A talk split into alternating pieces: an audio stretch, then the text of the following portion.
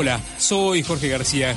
Esto es Algoritmo. Gracias por estar junto a nosotros en este nuevo capítulo donde estamos con las nuevas tecnologías, las disciplinas y todas esas variables que hoy estamos eh, analizando, aprendiendo y que están cambiando nuestra vida. Por ahí escuchamos mucho acerca de inteligencia artificial, también de machine learning, big data. Vio que en época electoral también se aplicó pero también se utiliza mucho para, para la, vida pública y también en la vida de, los negocios. Hoy tenemos la posibilidad de charlar con Ernesto Misleg, que él es Chief Data Science y es eh, cofundador de Siete Puentes, licenciado en Ciencias de la Computación en la Universidad Pública, UBA. Em, obviamente que él tiene manejo de Data Science, todo lo que es Machine Learning, Em, aprendizaje automático, inteligencia artificial y algo que se utiliza mucho en la industria mm, eh, del comercio, también en la industria de la comunicación, que es Web Data Extraction. Vamos a hablar con él porque sus productos eh, corren, funcionan en empresas como Intel, OSDE, Mercado Libre y La Nación, cuando hablamos justamente de, medios de comunicación. Hola Ernesto, gracias por estar con nosotros. ¿Qué tal? ¿Cómo muy bien, bueno, contanos un poco cómo fue tu, tu idea de empezar a estudiar ciencias de la computación. Bueno, este, yo tengo 41 años y, ya me recibí en el año 2006, o sea, empecé a cursar la carrera de Ciencias de la Computación en, la Facultad de Exactas en la, en la, Universidad de Buenos Aires en el 96. En esa época, eh, bueno, bastante tiernita, este, no conocía bien cuáles eran las distintas este, ramificaciones del estudio de la informática. Hay muchos de mis colegas y socios en, Siete Puentes son, ingenieros de, la Facultad de Ingeniería. Este, yo eh, me formé en exactas y cuando empezás no tenés mucho noción de las distintas variantes o, facetas que tiene, que tiene la disciplina de la computación. Este, a medida que vas avanzando en la carrera, eh, te vas topando con distintas este, materias más, más este, particulares, más, más avanzadas, y empieza a aparecer este, la inteligencia artificial y este, en esa época, como la gran vedette, era el data mining. ¿sí? Este, hoy en día esos términos envejecieron un poco este, o cambiaron de, forma. Digamos, hoy inteligencia artificial pareciera ser como que cubre un gran espectro este, de, desde las aplicaciones un poco más automatizables, este, no no diseñadas de antemano, o sea que, la, que, el modelo hay una imagen, ¿no? Hay como una imagen que, que la sociedad por ahí valida cuando alguien menciona inteligencia artificial con un robot y, cierta autonomía, ¿no? Cuando en realidad, bueno, inteligencia artificial se puede aplicar en diferentes eh, ámbitos, campos, sectores. Sí, sí, pero, pero como principal este, diferencia de, de las herramientas de automatización, cuando uno no, no conoce de antemano cuál es, el, cuál es la forma de resolver el problema. ¿no? La inteligencia artificial intenta resolver problemas eh, desde una perspectiva más de, eh, o de, una de un abordaje este, más incierto, ¿sí? Digamos, eh, ayúdanos, ayúdanos a comprender, a ver si puedes hacer un ejercicio y que te recuerdes Em, un caso, un ejemplo, que estuviste lidiando y que finalmente bueno aplicaste inteligencia artificial o estuviste eh, trabajando en, algo muy particular que nos pueda nos ayudes a comprender. Bueno, te cuento más o menos este para fines de los 90, este, lo que se aplicaba en inteligencia artificial en, la industria, eh, se sigue aplicando hoy, estaba más cercano a, o estaba circunscripto a las a los proyectos de scoring de riesgo, ¿sí? o credit scoring, es cuando vos vas a sacar un crédito al banco, este, te hacen algunas preguntas, eh, digamos, eh, este, tu edad, tu, composición familiar, si tienes trabajo, tu nivel de ingreso, pero después también si tenés auto, dónde vivís, este, tu nivel de estudio. Y a partir de esas características te pueden asignar el crédito o no. ¿sí? digamos, históricamente esa, la asignación del crédito eh, la resolvía un agente de cuentas en cada una de las sucursales. Y más o menos por los años 80 empezaron a aparecer estas, o a, robustecerse este tipo de técnicas que intentaban aplicar el crédito en base al comportamiento que, que, usuarios en el pasado u otros este, tomadores de crédito en el, pasado terminaron siendo buenos o malos pagadores. Entonces, ahí encontrás una diferencia de cómo la inteligencia artificial trabaja los, problemas.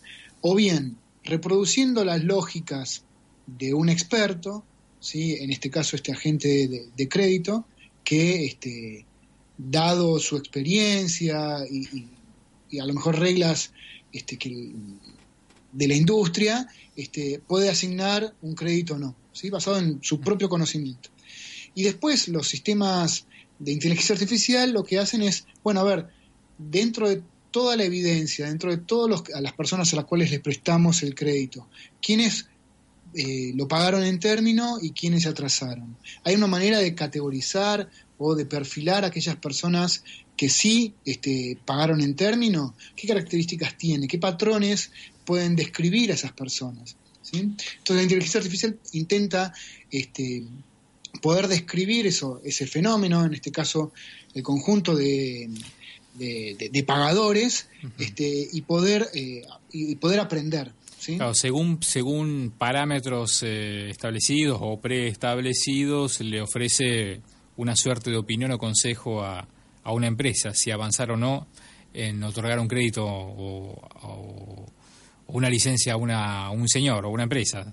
Claro, pero fíjate, la, la gran diferencia es no es que estas reglas están preestablecidas, vienen en un manual que dice el buen pagador debe comportarse de esta manera, sino que esas reglas se inducen o, se sí, o, se deducen, digamos, eh, se deducen a partir de los datos que, esta población está generando, ¿sí? O sea, las, características eh, de, esta, de esta población objetivo, que en este caso son las, este, son los clientes del banco, o los que podrían llegar a pedir un préstamo. ¿sí? Bueno, y, veo que, mm, que, también trabajan con, con, extracción o web data extraction, no sé si es lo mismo que... ¿Es el scrapping? ¿Es, ¿Scrapear es esto? Así es, así es.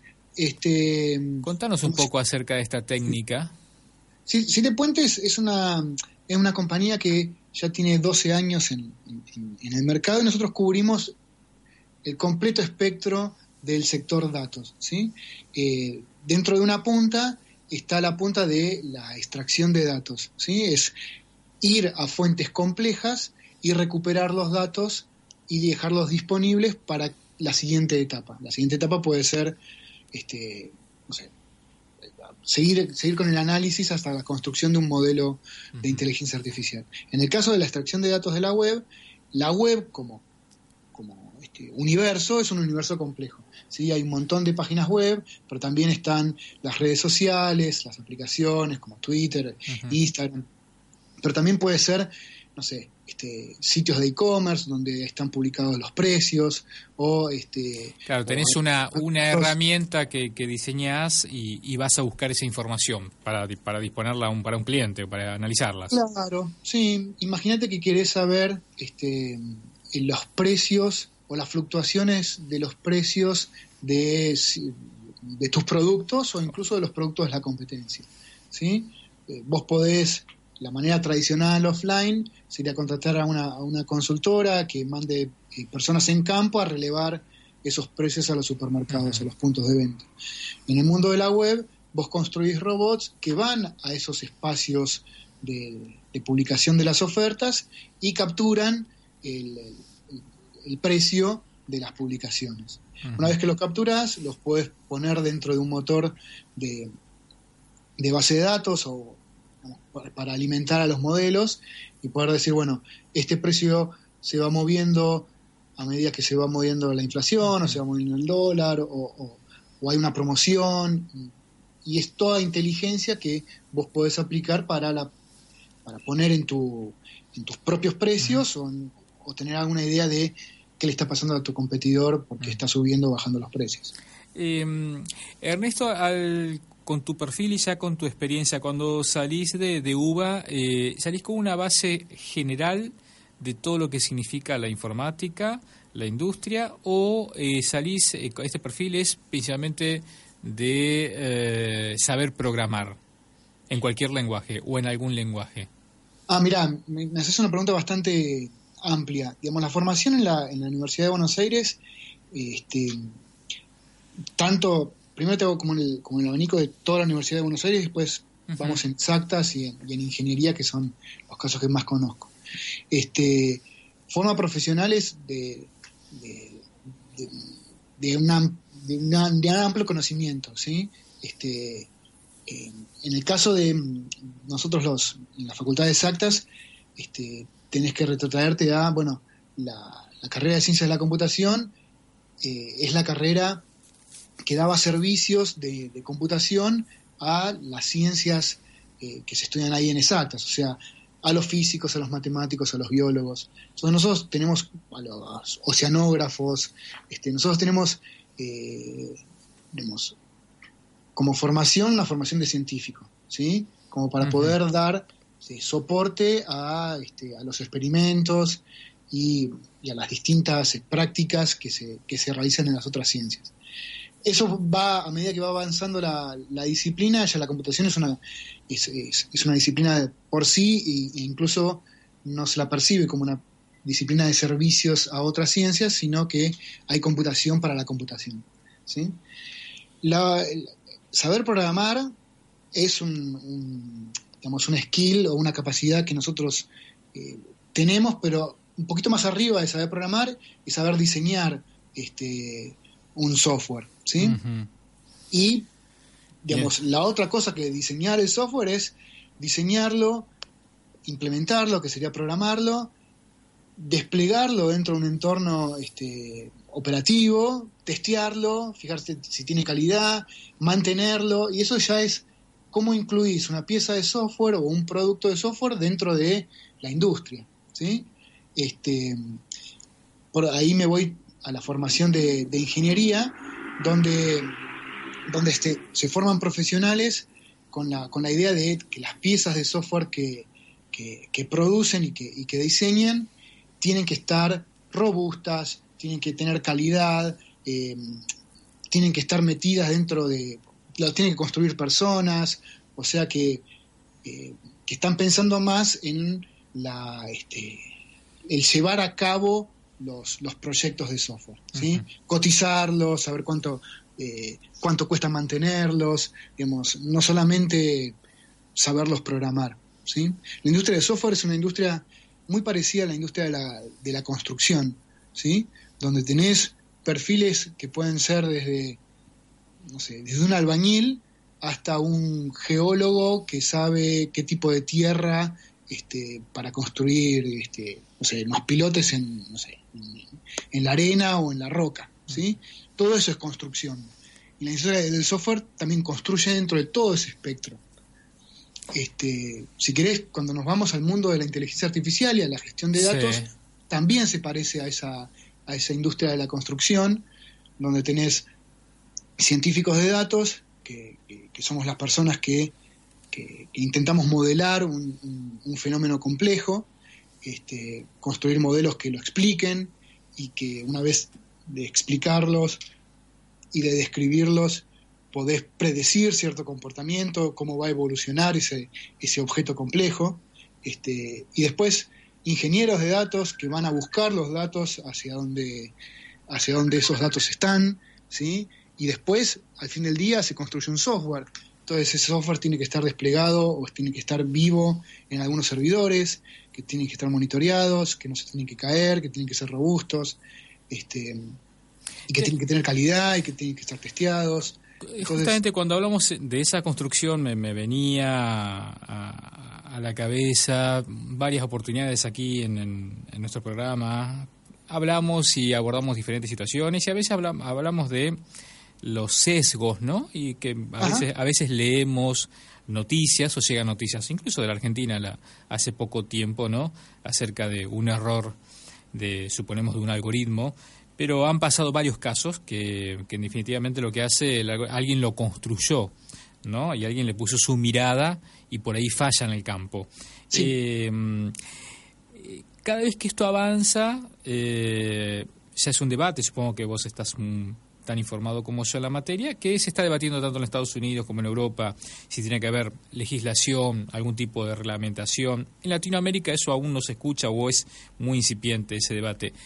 ¿Tienes punto de vista acerca de, en la medida que avanza la inteligencia artificial, la, la, actividad pública, el Parlamento, no sé, debería comenzar a discutirse si tiene que haber algún tipo de legislación al respecto? Sí, eh, bueno, si me dejas este, poder explicar un poco a, los oyentes y, al resto, digamos, ¿qué hablamos cuando hablamos de sesgo? ¿No? Porque a lo mejor es un poco, este, nada, terminología un poco más, más específica. Dale, ayúdanos.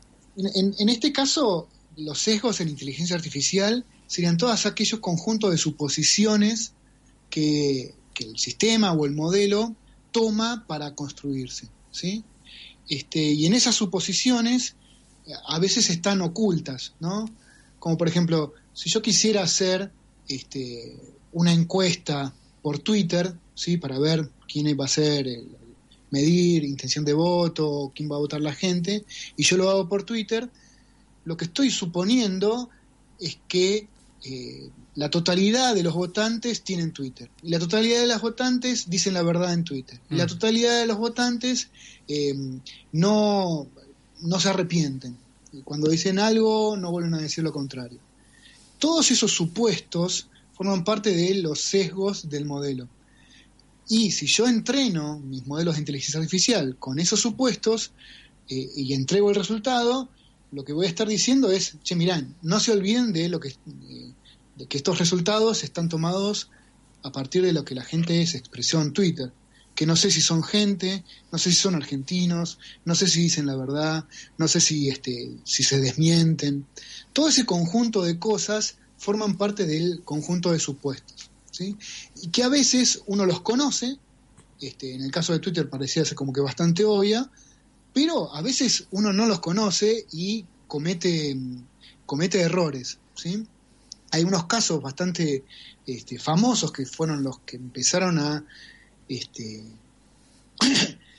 a, blanquear esta idea de que, los estados tienen que poner un poco el ojo sobre estos problemas, es que eh, si uno deja libre este, a que los modelos aprendan de una población, de una población objetivo, de una, de una evidencia, y construyan, lo que se está haciendo de alguna manera es replicar ciertas lógicas que tenían esas, esas poblaciones que las cuales uno tomó como, como evidencia como, o como entrenamiento. Si querés volvemos al caso del credit scoring. ¿no? Si yo construyo un modelo que dice vas a ser buen pagador o mal pagador, solamente teniendo en cuenta aquellas personas que vinieron a solicitar un, crédito en la cuenta de mi banco, y a lo mejor le estoy dando crédito a, aquellas personas que siempre tuvieron crédito. ¿no? ¿Y quiénes son las personas que siempre tuvieron crédito? Y aquellas personas que nunca tuvieron problema de pagarlo. Entonces se lo estaba dando a personas que tienen una, una, una historia que nunca tuvieron problema de pagarlo. Y usualmente las personas que nunca tuvieron problema de pagarlo fueron aquellas personas que son ricas o que vienen de familias que no tienen ese problema de pedir crédito. Entonces le estás dando beneficios a aquellas personas que no necesitaban un beneficio, ¿sí? O, le estás dando crédito a aquellas personas que podían pagarlo. Si uno se mira un poco más arriba, le estás eh, haciendo la vida más fácil a los ricos y más difícil a los pobres, por ejemplo. Y que otras personas también tuvieron problemas en, en, quién se atrasaron con las cuentas o, con los pagos, qué sé yo. Y bueno, este, la población, no sé, afroamericana o ciertas minorías como las mujeres. Entonces estás premiando a que aquellas personas que este, ya tenían ese poder antes del, del, modelo. ¿sí? Entonces los sesgos este, estarían estas lógicas reproducen, los modelos de inteligencia artificial, si no, si no prestas atención, terminan reproduciendo ciertas lógicas de poder que subyacen a la, a la población que vos estás tomando como, como objetivo. ¿sí? Interesante. Ernesto, ha sido un placer, ¿eh? Gracias. Gracias por haber charlado con nosotros. Un gusto también conversar con ustedes. Gracias, muy amable. Bien, allí estábamos hablando con, con Ernesto Misley, Chief Data Science y co-founder de Siete Puentes, bueno, una empresa que tiene como clientes a Intel, de Mercado Libre y La Nación, entre otros, y con experiencia en inteligencia artificial, web data extraction, data science, machine learning, em, y los sesgos que terminamos hablando que me parece súper interesante para, para tener en cuenta. Gracias por estar junto a nosotros con este capítulo de algoritmo y puede encontrarnos o haga llegar eh, vía las redes sociales alguna mm, inquietud que tenga y la vamos a abordar. Gracias.